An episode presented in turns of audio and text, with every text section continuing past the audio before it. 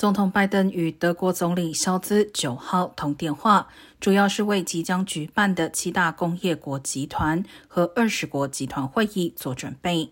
这些会议即将讨论俄罗斯侵略乌克兰及相关后果。根据会谈后的声明，两人一致批评俄罗斯最近的核威胁是不负责任，而且俄国宣布局部军事动员为严重错误。两位领导人并且同意，永远不会接受俄罗斯并吞乌克兰领土，并称俄国此一举措让情势进一步升级。